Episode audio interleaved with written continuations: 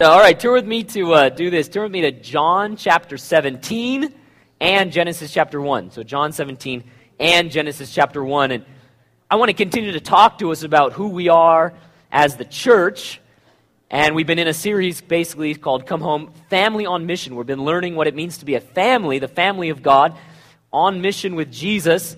And uh, we're really learning to be a healthy family, walking in unity. And so, uh, I want to talk about that today. And if anyone's on Facebook, if you don't go, if you're not on our, if you haven't liked our Facebook page, just go ahead, go to our Facebook, like it. If you think Facebook is a part of a worldwide conspiracy, that's cool. Don't click on it then. Uh, but that's up to you. That's up to you. If you don't like it, don't do it. But if you like, like us, and I asked a question on Facebook, uh, what does God, marriage, and the church have in common? Well, Let's talk about that today, all right? Let's see if we can answer that question. So, we're going to kind of talk about all three of those today God, marriage, and the church. So, in John chapter 17, Jesus is praying to the Father right before he goes to the cross, and it's one of the most important and powerful prayers in all of the scriptures. And it's Jesus asking the Father for what he desires. It's, this is Jesus' dream for his church, for his bride. This is what he longs for to be and, uh, and so we really get to see an insight into what Jesus wants here. And so you'll look here in John 17, starting in verse 20. He's praying. he started by praying for his, the, the main 12 disciples, and now he's praying for all believers. He says this in verse 20 I do not pray for these alone, but also for those who will believe in me through their word. So that'll be us. Verse 21 That they all may be one, as you, Father, are in me and I in you, that they also may be one in us, that the world may believe that you sent me. And the glory which you gave me, I have given them, that they may be one just as we are one. I in them, and you in me, that they may be made perfect in one, and that the world may know that you have sent me and have loved them as you have loved me. This is Jesus' dream. This is his prayer, and this is what he envisions for his church that the church would be one. And, but notice two times he mentions that uh, uh, he, he, he relates the oneness to the world. Two times he mentions the world, doesn't he? And both times they're a purpose statement. He says that the church would be one, that we, that the people who believe would be one. And he says that, in verse 21, that the world may believe that you sent me.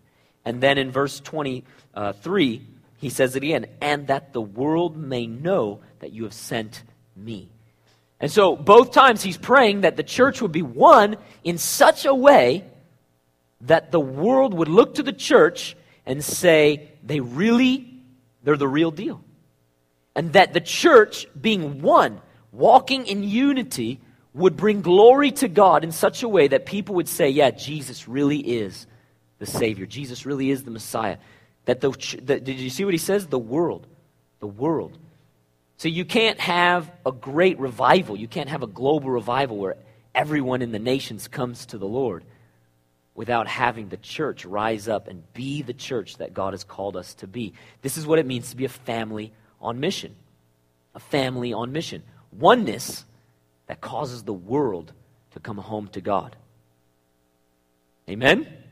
This is what the Lord wants. This is Jesus' prayer. That, and you notice the kind of oneness he's talking about here. Do you see this? He goes, he says that they would be one, verse 21, that they would be one as you, Father, are in me and I in you. So he likens the kind of oneness or unity that he's praying for. He's saying, he's praying that it would be just like the way the Father and the Son are one. Right? The Father, the Son, the Holy Spirit, one God. Right? We're not, we don't worship many gods. Amen? We worship one God, one God, and yet three distinct persons. Remember that time when Jesus was being baptized in water? And he's in the water, He's the Son of God. He's in human flesh. He's in the water. He was baptized. He comes out of the water, and the Holy Spirit comes upon Jesus like a dove, right? At the same time, Father speaks from heaven This is my Son, and whom I am well pleased, right? The Son's in the water, the Holy Spirit's come upon him, and the Son is speaking to him. Three distinct persons, yet one God. One God.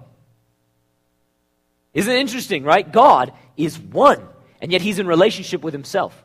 That tells us something about oneness, doesn't it? It tells us something about unity. Do you realize that, right? God has always, for all eternity, been in relationship with himself. God is love. God loves himself. God is in relationship with himself. There is unity in God. That's crazy, isn't it? You can't explain the Trinity through math and science. You, oh, well, maybe a little bit. I shouldn't say that. What I mean is, we try to use metaphors like, you know, water and eggs and apple pie and stuff like that. If you've never heard those metaphors, don't worry about it. But Jesus never tried to explain the Trinity through mathematical calculations. He always explained it in what? Relationship. Do you know there's actually authority and submission, honor and love in the Trinity? There's actually joy in the Trinity. Proverbs chapter 8 says that God is rejoicing in the Son, and the Son is rejoicing in the Father. And, and Jesus is praying, Father, that the church would be one like we are one. Like we are one. He's not praying, oh Lord, I pray they just get along. You know? Oh Lord, I just pray they wouldn't kill each other. You know? He's saying, Lord, that they would be like us. Like they would be like us. That they would be one like we are one. And of course, it can only happen in Him. Do you notice that? When Jesus actually prays, that they also, in verse 21, that they also may be one in us in us. The unity and the oneness can only happen in Christ. But what have we been learning these last couple weeks? You guys remember that we've been learning about the church. That number one, the church is God's redemptive plan on the earth. Just like sin brought brokenness to our relation with God, so the cross has redeemed our relation with God. Amen? But just like the uh, sin brought destruction to our relationships with one another, sin didn't just destroy our relationship with God, it destroyed our relationship with one another. So the cross has made us one. The church is the redemptive plan of God because whatever God wants to do on the earth, He's beginning it in the church. By reconciling us to Himself through the cross, but He also, we learned this last week, that He's reconciling each other. He's reconciling us to one another through the cross. That it's because of the blood that we already are one. That we already are a family, aren't we? That when we've been adopted by Father God, we become sons and daughters of God, but we become brothers and sisters in Christ, don't we? Amen? And the Bible says that we're already one in Christ, that we're actually betrothed to Christ. The church is betrothed to Him. That's why Clint called us a beautiful bride, because really and truly, Jesus sees His church as His bride, that we're betrothed to Him, and we're one with Him. And yet, because we're one in Him, we're members of one another. We belong to one another. This is what we've been learning that we are God's redemptive plan on the earth. And so, of course, of course, if the church would love one another, serve one another, walk in submission to one another, right? Honor one another, be a family like brothers and sisters. If we'd walk in oneness like the Father and the Son and the Holy Spirit are one, and what did Jesus pray? Then the world would believe. Amen? Then the world would know. And this is what he longs. He doesn't want us to be a family with the doors closed. A family on mission is one that understands we're to love one another in such a way that it attracts people to him. We're to love people in such a way that the family keeps growing. Amen? We're supposed to disciple nations. All that means is invite more and more people to be God's family.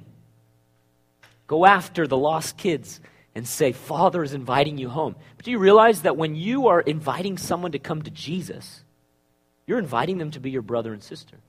You're inviting them into the family.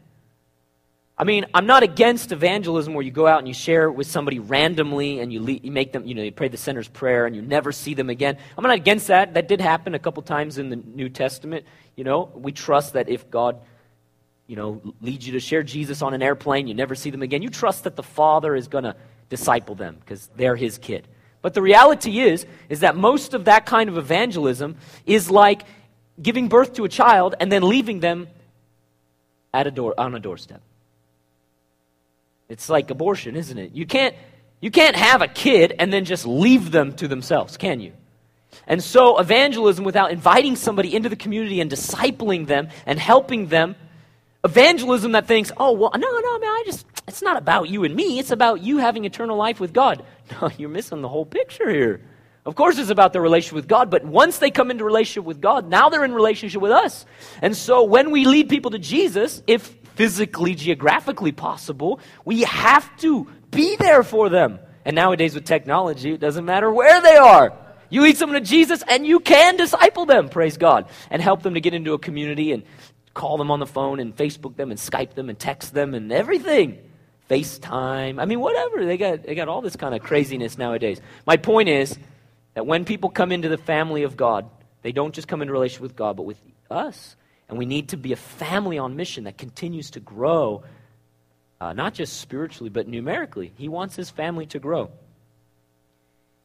So the Lord's been teaching me a lot about this oneness for a while now. Probably at least a year. At least a year. I've been just really excited about that. I've been learning a lot about the Trinity. I'm sure the angels just started laughing right now. So you guys didn't think that was funny. I bet the angels were like, right, Dave. Yeah, like you know anything about the Trinity. I've been really thinking a lot about how God is three in one and there's this oneness. I probably just scratched the surface. And I've been studying this about the church, and I'm just marveling at how God is one in relationship with himself, how the church is one. And yet, it's interesting because Jesus says that the Father and the Son are one, right? Jesus said the Father and I are one. He says the church is one. We saw that last week, and that we're one with Him. And He says that when you're married, you're one. Those are the only three things that I've seen in the scriptures that are one. Isn't that interesting? I think that's interesting. So I want to go there. Look at Genesis chapter 1. So, what do they have in common? You're like, oh, hey, what do they have in common? Oneness. I'm sure most of you figured that out already before I said it. But I want to see what God's original design is. I want to keep looking into this. If we're to be a family, if we're to walk in unity with one another, and it's supposed to look like God's, the way God relates to one, Himself, if, we need to walk in unity and walk in oneness, then what does that look like? I want to keep pressing into that. And I want to look at something today regarding this oneness, regarding this dynamic of how God is one, how the church is to be one, how marriage, how marriage is a, is a picture of oneness. And I'll be honest, I want to go after something that I think is absolutely wicked and destroying our nation. I want to go after something that is absolutely destroying family and unity in the church. I think that what I want to talk, uh, what I'm going to address today, I think is fundamentally undermining our efforts. Now, on the other hand, we're going to look positively at like God's original design. So it'll mostly be a positive thing, right? We're going to hold up the truth and say, this is what how God intended things to be. And then, but by doing that, I think that what's going to happen is God wants to confront something that is literally destroying any of our attempts for unity in the church. In the church. It's like, yeah, we want it. Yay. But why doesn't it happen? Why is it that something, it's because something fundamentally is tearing away at things in our society. So look at Genesis chapter 1 and verse 26 when God chooses to make human beings. And look at what he says about human beings. Verse 26 Then God said, Let us make man in our image, according to our likeness. Let them have dominion over the fish of the sea, over the birds of the air, and over the cattle, over all the earth, over every creepy thing that creeps on the earth.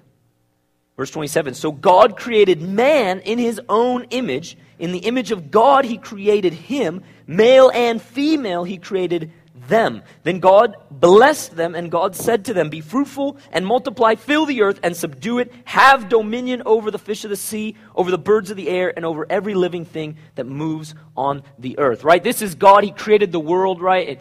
And this is day six, when which He made human beings. And of course, He created human beings to rule over his, his world, the world that he just created for them. He created them to rule over that world, right? And it says right there uh, that he says, he says right there in verse 26, then God said, Let us make man in our own image, according to our likeness. Let them have dominion. Let them have dominion. And, and, and most of you know that he created us a relationship with himself. Created us a relationship with himself. And obviously, here with this idea of dominion, he created us to work to partner with him, to be stewards of, the, of his world. But I want, to note, I want you to notice I want to point out some things about this aspect of oneness. Notice when, how it starts. Then God said. Then God said, right? And of course, he speaks everything into existence. But so then God said, God, right? God is one. Amen? God is one. Then God said, God said, let us make man in our image. Well, that's kind of weird. He's not talking about angels. We're not made in the image of angels. Then God said, Let us make man in our image. Well, that's kind of weird. Why? Why? Why did he say that? Because he's himself, right? Father, Son, and Holy Spirit. Let's make man in our image. But who's saying it? God. One God. Right? One God, but in three distinct persons. Three distinct persons. That's something very interesting about God, right? Three distinct persons Father, Son, Holy Spirit, yet one. And so you see right here, then God said, Let us. Right? Then God said, Let us. And notice what he says Let us make man. Let us make man. Now, that word man in the Hebrew is Adam. Adam's name simply means man. It, it, just, it means mankind, humankind. But I want you to know that he, God says, let us make Adam. Right? So I'm going to use a lot of the Hebrew here for a second. Let us make Adam. Let us make man. Let us make Adam. What is that? That's singular, isn't it? Let us make Adam, singular. In our image, according to our likeness. Let them have dominion. Who? Them That's isn't it? Let us make Adam. Let them have dominion. You guys seeing a connection here?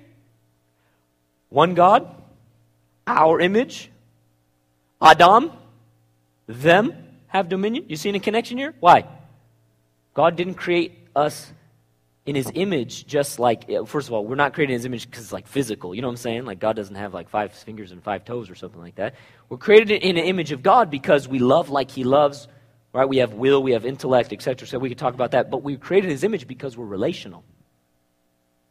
Because we were created to be in relation with him and relationship with each other. We were created to partner with one another in relationship to have dominion. Just like the Son, do you remember the Son, Jesus, when he's in the Garden of Gethsemane right before the cross? And he says to the Father, What? Father, Father, not my will. Not my will. Your will, God. Your will be done. Remember that? What was he doing? Submitting his will to the will of the Father, the one who he's one with. Is there submission in the Trinity? Oh, yeah.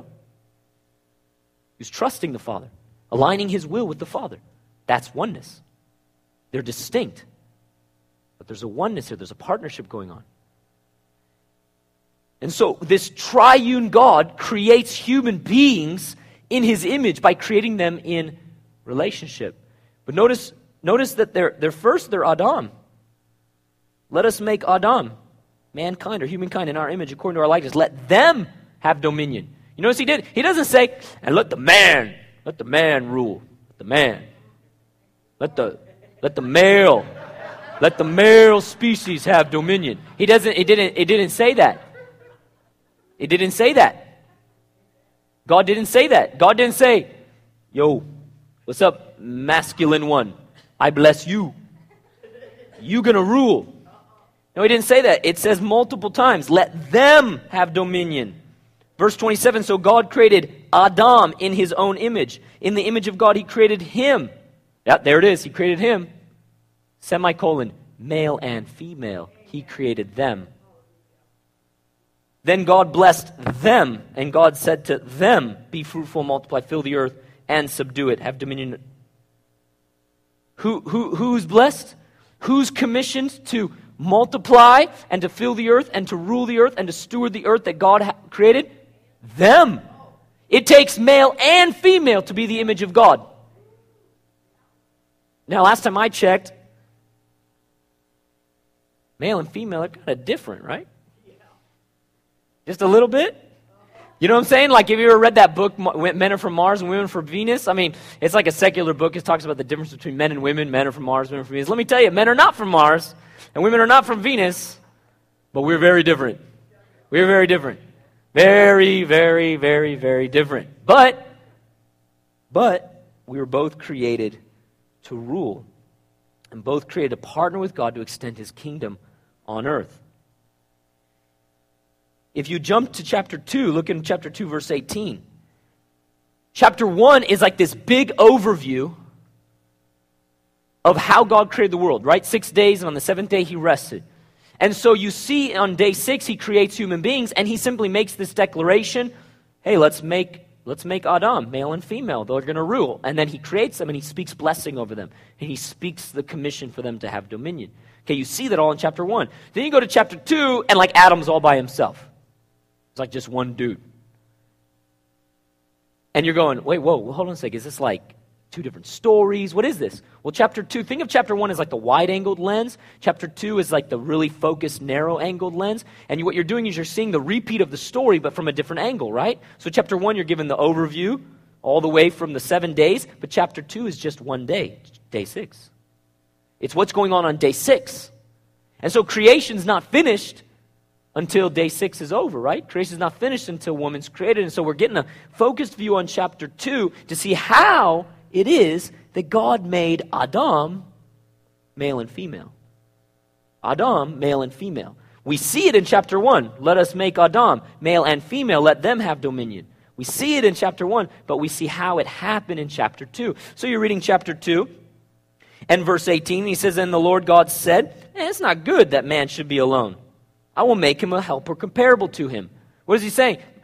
Well, it's, not, uh, it's not good that Adam's just, just a, a, dude. You know what I'm saying? It's not, it's, not, it's, it's not good. It's not good that he's alone, but he, he's also thinking of it like it's not good that he's just singular. Singular. Like, it's not good. It's just it's like he, all he got is himself. Just one kind of personality. You know what I'm saying? It's not just like we think like in terms of, uh, I mean, it is. He's, there's, no, there's no one to have relationship with, right? humankind, Adam, is not complete because he's alone. What does he need? A helper comparable to him. The word literally means a strength opposite him. One who would be a complement, a counterpart to him. One who would be his strength opposite him. What does that mean? That means someone who's very different and yet complements. Well, that could cause conflict. No. I think it would be easier. Could we just like, just have, let's just do the Adam thing. No male, female. You know what I'm saying? No differences. No differences. Because unity is a lot easier when we're all the same. You know what I'm saying? Can we just skip the unity thing? Can we just go to like uniformity or u- conformity? Do you see how God doesn't want that? God wants unity where there's differences because it's the only way to have real relationship. It's the only way to have true, genuine unity when we're different. When there's two that are very strong, very different, and complement one another. Right? And so, God says, eh, it's not good for man to be alone. So, verse, uh, well, anyways, he goes and does the animal thing. Verse 21, we're going to skip that part.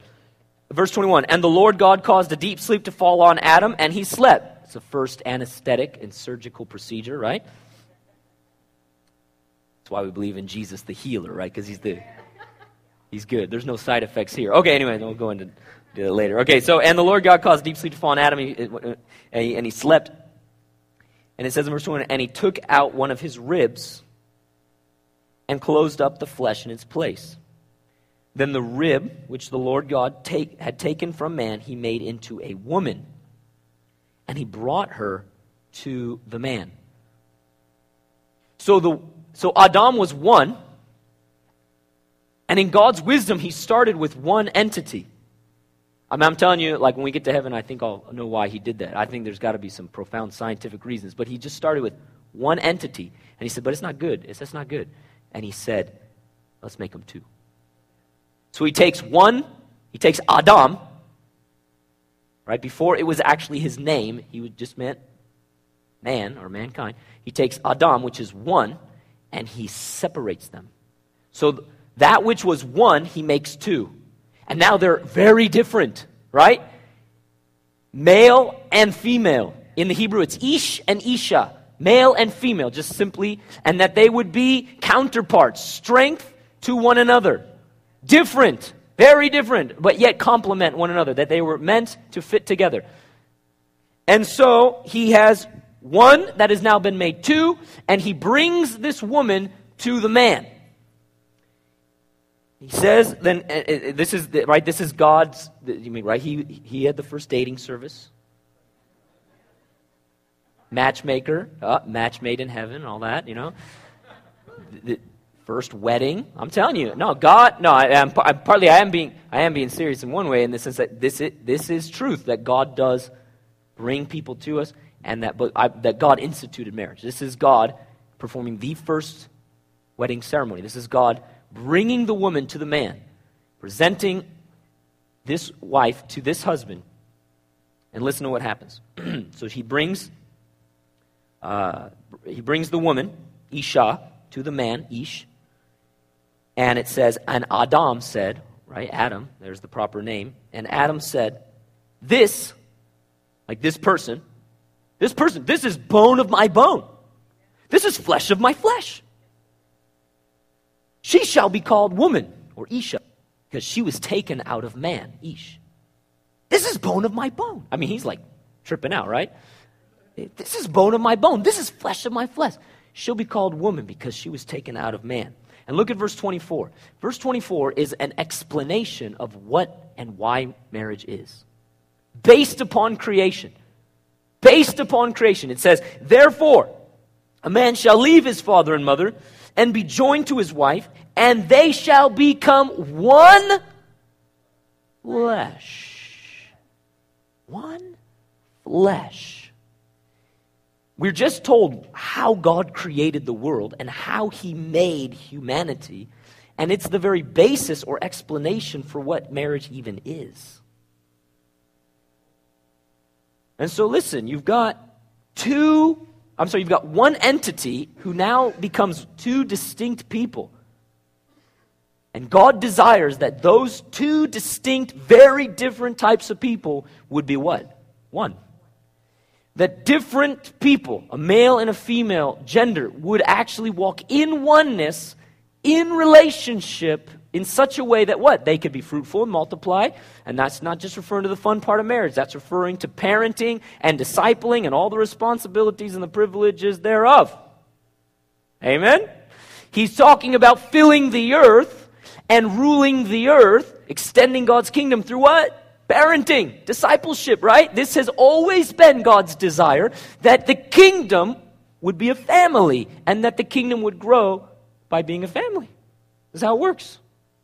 But and this is not just biological. I mean, obviously now we in the church we do the same thing. We reach people for the Lord. We disciple them. But biologically, this is what he's talking about here. And so literally, this is his desire that these two distinct would be one. This is how the Trinity is, yes? Distinct yet one. Walking in relationship, loving, serving, honoring one another. Listen to how this is described. This is bone of my bone and flesh of my flesh, right? They were one. Were they not? They were one substance. They were the same bone. They were the same flesh. And now they're different, or they're, they're still of the same bone, of the same flesh, but they're separate and distinct, right? You can't understand what it means to be one flesh if you don't read this whole thing in context. Because verse 24 says, Therefore, a man shall leave his father and mother. It's describing marriage, right? A man shall leave his father and mother. There's a leaving one's previous family, not in the sense that you never see them or love them, but it's talking about you separate yourself from being under that covering, that family, and you join, it says, and a man joins to his wife. Whoa. A man joins to his wife. What does join mean? It literally means to stick, to be bound to that person. It's a covenant word that through two people coming together and making covenant vows, mutual promises to one another, in a binding agreement they literally bind themselves together. They bind them themselves. They stick, they cling to one another. And they come and they just, right, through this, and, and, and, and yes, and the act of marriage, sex, is a manifestation of that. It is. But it's but it but this joining, this binding comes out of comes out of the vows. It's a choice, yes? It's a decision that two people make. Choosing to vow to one another, mutual promises of, of loyalty, of covenant loyalty. I'll never leave you nor forsake you. Right? That's what the that's, that's covenant language that God says to us. I'll never leave you nor forsake you. That's what you're to say. That's what we say. Love stronger than death, right? I'll never leave you nor forsake you till death do us part. This is the kind of thing that we vow to one another in binding, in clinging to one another through these vows and then sealing it through the act of marriage, a blood covenant.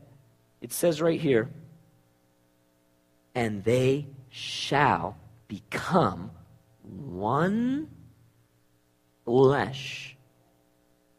Wow, what does that mean? One flesh. I mean, boy, even if it said like one spirit, that'd be pretty profound, right? But it didn't say that. It didn't say like spiritually or metaphorically. When you read it in the context, these two used to be one flesh, didn't they? Then they were separate and distinct people, but they were still of the same substance. And then when they got married, they were literally joined together by God and became what again? One flesh. Isn't, isn't that physical? Isn't that biological? Yes? When, when else do we use words like flesh and bone? This is my flesh. This is my bone. Do we, do we talk like that? We don't really talk like that anymore, do we? Or do we? Man, this is my flesh and blood. This is my flesh and blood. Don't we talk like that still? Use that word. This is my flesh and blood. When do we talk like that? Kids, brothers and sisters, moms and dads. What kind of language is that? Family language. Hmm. Well, isn't that interesting? Think about that. And when do we usually use it in our culture? Man, this is my flesh and blood when you're talking about how the fact that you can't dissolve this union, right? Think about it. We talk like that because it's what? Physical, biological, concrete, insoluble, unchangeable, unbreakable. Yes? This is my flesh and my blood. Right? Can you divorce your brother or sister? Now, I know some of you wish you could, but but can you? No, we know it, don't we? Isn't there something? Isn't there something? They're always you, aren't they? Aren't you your brother or sister, and aren't they you? Aren't you an extension of your mom and dad, and aren't you, in a sense, a reflection of them, so therefore you're a part of them and they're a part of you? Aren't your kids that of you? It's impossible, impossible for them not to be a part of you. Amen? There is something deeply biological, deeply physical that you cannot undermine. You want to kill them? And some people do. I mean, Cain and Abel, right?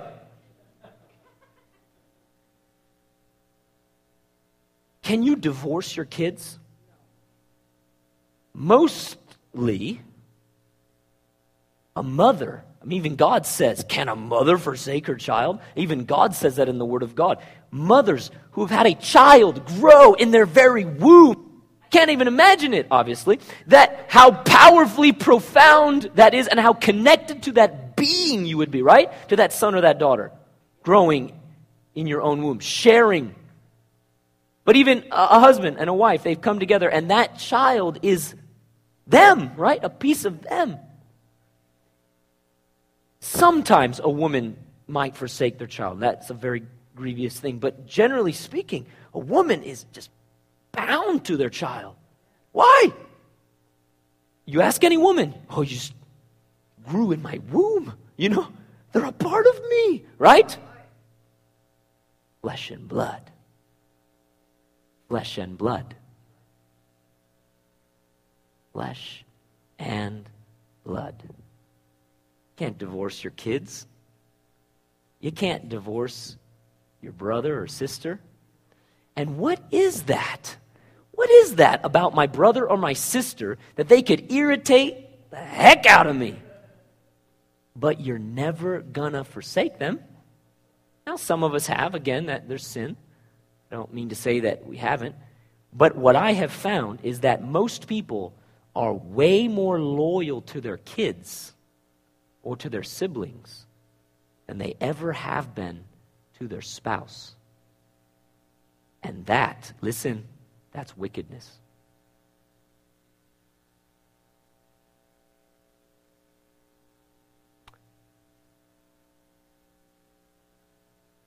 That you would be loyal to your child, but not your spouse. You don't get it. Do you see what it just said in Genesis? That the two shall become one what? Flesh. Which means you are what now? You are family. You are bound. You belong to one another. That's powerful, isn't it? You realize what that means? I'm sure some thoughts are going through your head. Listen to what Malachi chapter 2 says. Just listen to this. And this is the second thing you do you cover the altar of the Lord with tears, with weeping and crying, so he does not regard the offering anymore, nor receive it with goodwill from your hands. Oh, why is that, God? How come you're not listening to our prayers anymore? Yet you say, For what reason? because the Lord has been witness between you and the wife of your youth, with, you, with whom you have dealt treacherously. Ouch. Yet she is your companion and your wife by covenant. Covenant. But did he not make them one? Having a remnant of the Spirit? And why one? He seeks godly offspring right? Discipleship, parenting. Therefore, t- listen to what he says. Therefore, take heed to your spirit, and let none deal treacherously with the wife of his youth. For the Lord of, for the Lord God of Israel says that he hates divorce. For it covers one's garment with violence, says the Lord of hosts. Therefore, take heed, spirit, that you do not deal treacherously do you know that if you are one flesh with your spouse, or those of you who are going to be married, if you are one flesh with your spouse, do you know what divorce is then? It's murder.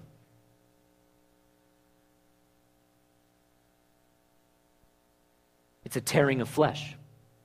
It is violence. It is destroying the work of God. That's kind of intense, huh? That's how God sees it. Remember when they asked Jesus about divorce? What did he say? Oh, I know it's kind of tough for you guys. Yeah, I know what it's like living with a bride.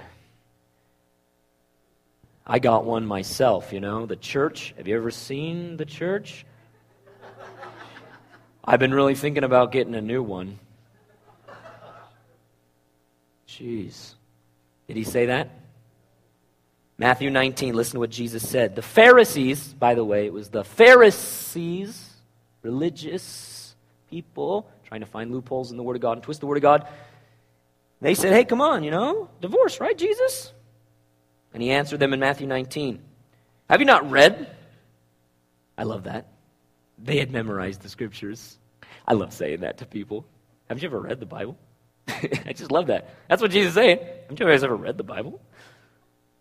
Have you not read that he who made them at the beginning made them male and female? And he said, For this reason a man shall leave his father and mother and be joined to his wife, and the two shall become one flesh. Right? He quotes Genesis chapter 2. And listen to what he comments. So then, they are no longer two, but one flesh. Therefore, what God has joined together, let no man do what? Separate. What did Jesus say? It's not just you who are coming together in a covenant of marriage. God is doing the joining. It's literally an act of creation. What was one became two, and what is two has now become one again. That is the work of God. It's beautiful, isn't it? It really is a very beautiful, beautiful, beautiful mystery that we are one flesh, that we belong to one another, my wife and I. And yet, do you know what the disciples said when Jesus said this? He go, they go, uh, verse 10. If such is the case of the man with his wife, it is better not to marry.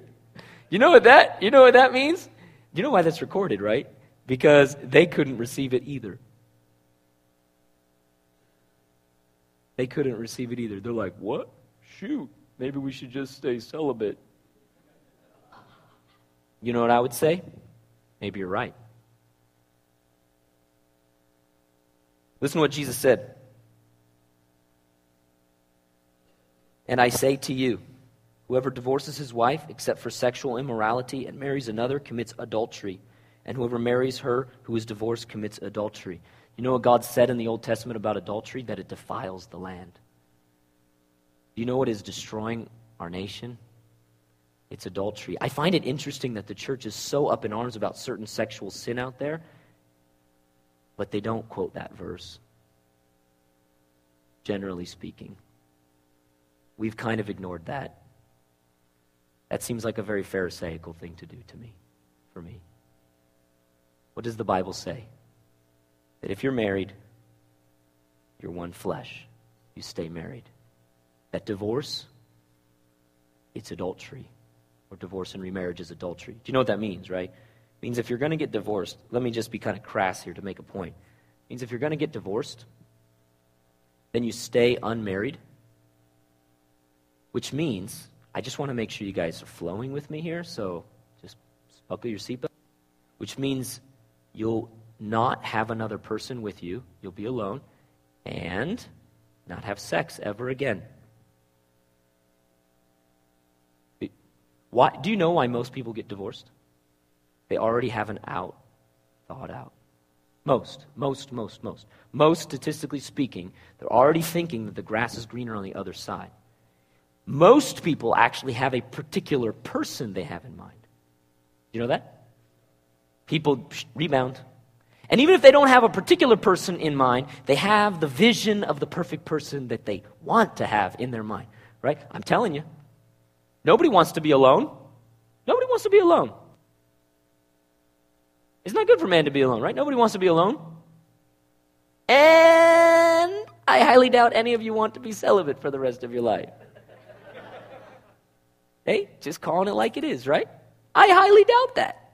So you're telling me you're going to walk in purity for the rest of your life and be completely devoted to Jesus because you can't live with this person.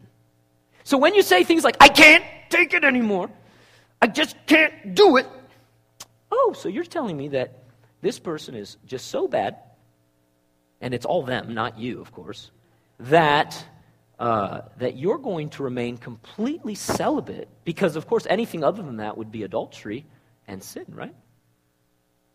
So you're going to remain completely celibate and alone for the rest of your life because it must be the Lord's will, then, right?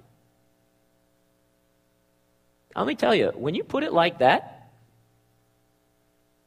oh, make people think twice, huh? If their heart's right before the Lord. Because anyone can make excuses and stuff. But if you just want to take Jesus at his word, he's pretty, straight, pretty straightforward, isn't he? And he says the only reason to break a covenant is when the other person has already broken the covenant through sexual morality. That's pretty intense. And here's what happens. Here's what happens when you realize that. And we'll probably talk about this more, how to do this. But here's what happens when there's no plan B, when there's no out clause, when you're bound to that person and they are your family, then what do you do? You fight for the relationship. Amen? You fight for the relationship. And what you learn is that something has to die. Something's keeping this relationship from being what it could be. Something's keeping us from being what we could be. And therefore, something has to change. And it's not leaving the relationship, it's not severing. And hopefully, you won't think to murder, because that would be sin too. All right, I'm just being silly. But something has to die. And it is our selfishness. What is destroying? What is destroying our nation? It is an adulterous spirit. And I don't mean that just in sexual connotations. Selfish. All about me. Me, me, me. You ask people when they're going to get married. You ask them, hey, why are you marrying this person? I guarantee most of the time it will be all about self. They make me feel so wonderful. Well, I'm glad that they do. I would hope that they do, because if they don't, that probably would be a bad thing. So I don't mean to say that that's necessarily all bad, okay? But most people, when they're getting married, they get married for absolutely selfish reasons. Let's just be straight up about it.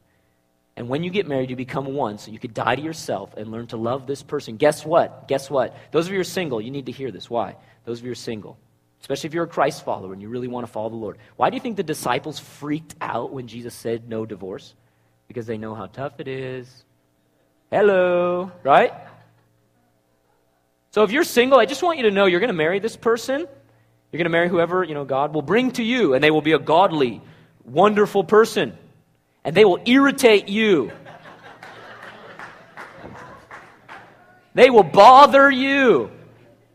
Why? Why, God? Why? Why? Why did you make two people so different? And why did you make them so strong?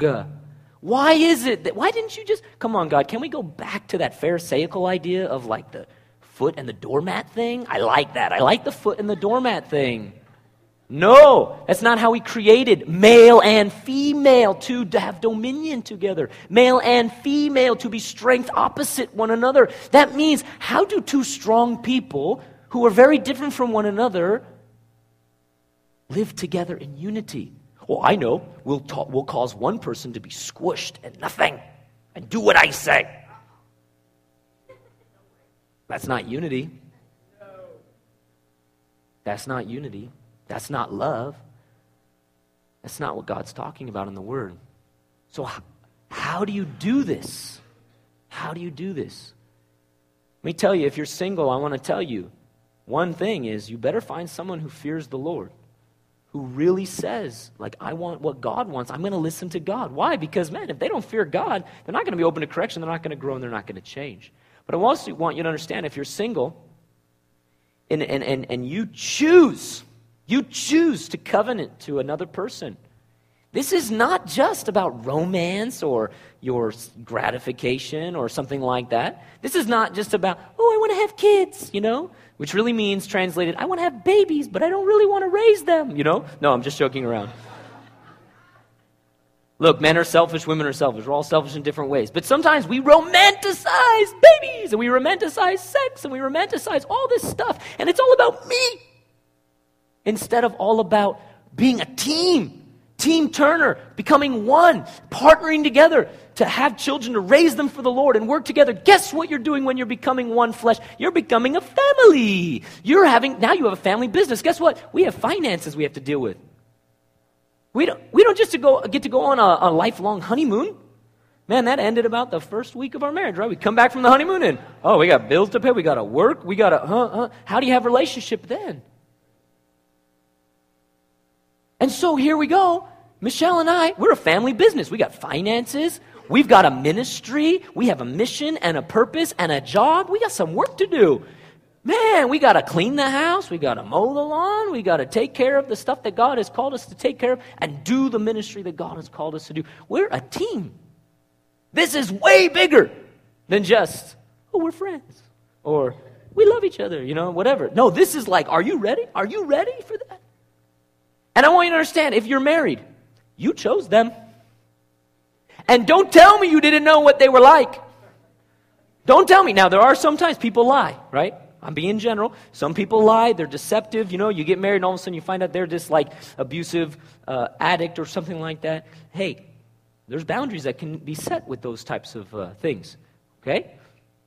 So don't think I'm being like all religious. But listen, 90% of the time, you knew it. Don't lie to me. Boy, but Dave, they have anger issues. Yeah, yeah, yeah. And you knew it. You knew it. But they're just not, you know, close. And you knew it. I'm telling you, you chose them for their good and for their bad, for their strengths and for their weaknesses. Everyone's strengths have weaknesses, and everyone's weaknesses have strengths, and you chose it. And so, therefore, you have come together. Did you choose your children? Did you choose your brothers and sisters? See, I'm really getting into this arranged marriage thing. I really think this should work better. No, no, no. No, I'm joking. We've so romanticized marriage. We think arranged marriage. But listen to me. You didn't choose your children. You didn't choose your parents. You didn't choose your kids. You didn't choose your brother or sister, and yet, why are you loyal to them? Because they're a part of you. You choose to love your children. You choose to love your siblings. You choose. And when it's not working, well, some of us hide and just you know, leave them, but most of us, we fight for it, don't we? We work for it because we're loyal to our flesh and blood. You may have chosen your spouse. And I don't, I'm not against the arranged marriage thing. It could work. At least it's a little bit less selfish. But listen, let's say you chose through covenant to be one with this person. Let's say you're married right now. You chose them. And just like your children, just like your brother and sister, it is time to be loyal to them like you are loyal to your kids. You chose it. You're in covenant. It's insoluble. And obviously, when I talk about something as intense as this, and believe me, I know the society we live in. I know that many of you have been divorced. I know that many of you are remarried. And in no way, no way does Dave Turner judge you. Love does not keep a record of wrong. God is not judging you. I'm not judging you. And this church will not judge, right? The Bible says, do not judge your brother. It's very clear. So we don't judge our brother. But if we don't call sin sin, we have a problem, don't we? If we call sin sin, then what are the two responses to a sin exposed? Forgiveness and repentance. You can't change your past, but you can confess that it was sin and you can repent. You can say, Yeah, I was selfish. That was sin. That was wrong. Now, again, I don't know. I don't know why a marriage dissolved. I don't know if you did everything in your part. Again, that's one of the reasons we never judge, because we don't know. We just don't know. We don't know. So, no judgment. Only this that today there is forgiveness. Where sin abounds, grace all the more. It passes under the blood. But that means you are free from sin and you are free from your past to walk in the way of righteousness and to repent and to walk in the way that God has for you. And so, for example, if you're remarried, praise God. Let it be the restoration. But so many people get remarried, mo- again, just generally speaking, they got married for the wrong reason, they got divorced for the wrong reason, and then they get remarried for the wrong reason. And it was all selfishness. And so they blame and they make excuses, but they never deal with the one thing that has always been the constant them. And that's all that the Lord is inviting people into. Do you think that Jesus was teaching about divorce in Matthew 19 so that he could condemn people to hell or something? Or make their lives miserable? No. No, he loves. And he's inviting people to be his disciple and to love like he loves. So he's not condemning. The, the stuff I just read from Matthew 19 came out of the lips of Jesus, the same one who died for our sins. Of course. Of course. And here he is loving you if you've made those bad choices. And he's loving you and inviting you to walk in his way. And how will this change our world? Can you imagine if we would repent? If the church would repent of the consumeristic mentality, the selfish, me, me, me mentality that is undermining all of our relationships, all of them. And we would begin in our marriages to love one another. Think about it. Isn't your husband, your wife, your brother and sister in Christ first? So, what happens? Let me end with this. Paul in Romans chapter 14, let me just say this. He says, Don't destroy your brother for the sake of food. He says, don't destroy the work of God for the sake of your food. Paul was talking about these issues people were having in the early church about eating food, eating meat, or not eating meat, right? And they, they just didn't agree. They just didn't agree. And so some people were like, man, I don't, I don't eat meat. I'm a vegetarian, and so I'm better than you. And so they were judging. And the other people were eating meat, and they were like, you're just not spiritual enough, man. You're bound in your legalism. And they were despising and judging. And Paul says, who, who are you to judge your brother? Who are you to show contempt to your brother, right? This is what we've been talking about. We're really family. We really belong to one another. And he says in Romans 14, so do not destroy the work of God or your food. What is he saying? Get over your preferences, get over your different opinions, get over your you. Literally, literally by just, you know, all that judging, accusing, how many husbands and wives? They accuse one another. Well, you did this and you did that. Do you realize you were accusing your brother and sister in Christ? You were speaking words of death and destroying the work of God. Use words like divorce in your marriage. I can't take this anymore. I just can't take it anymore. What can't you take anymore?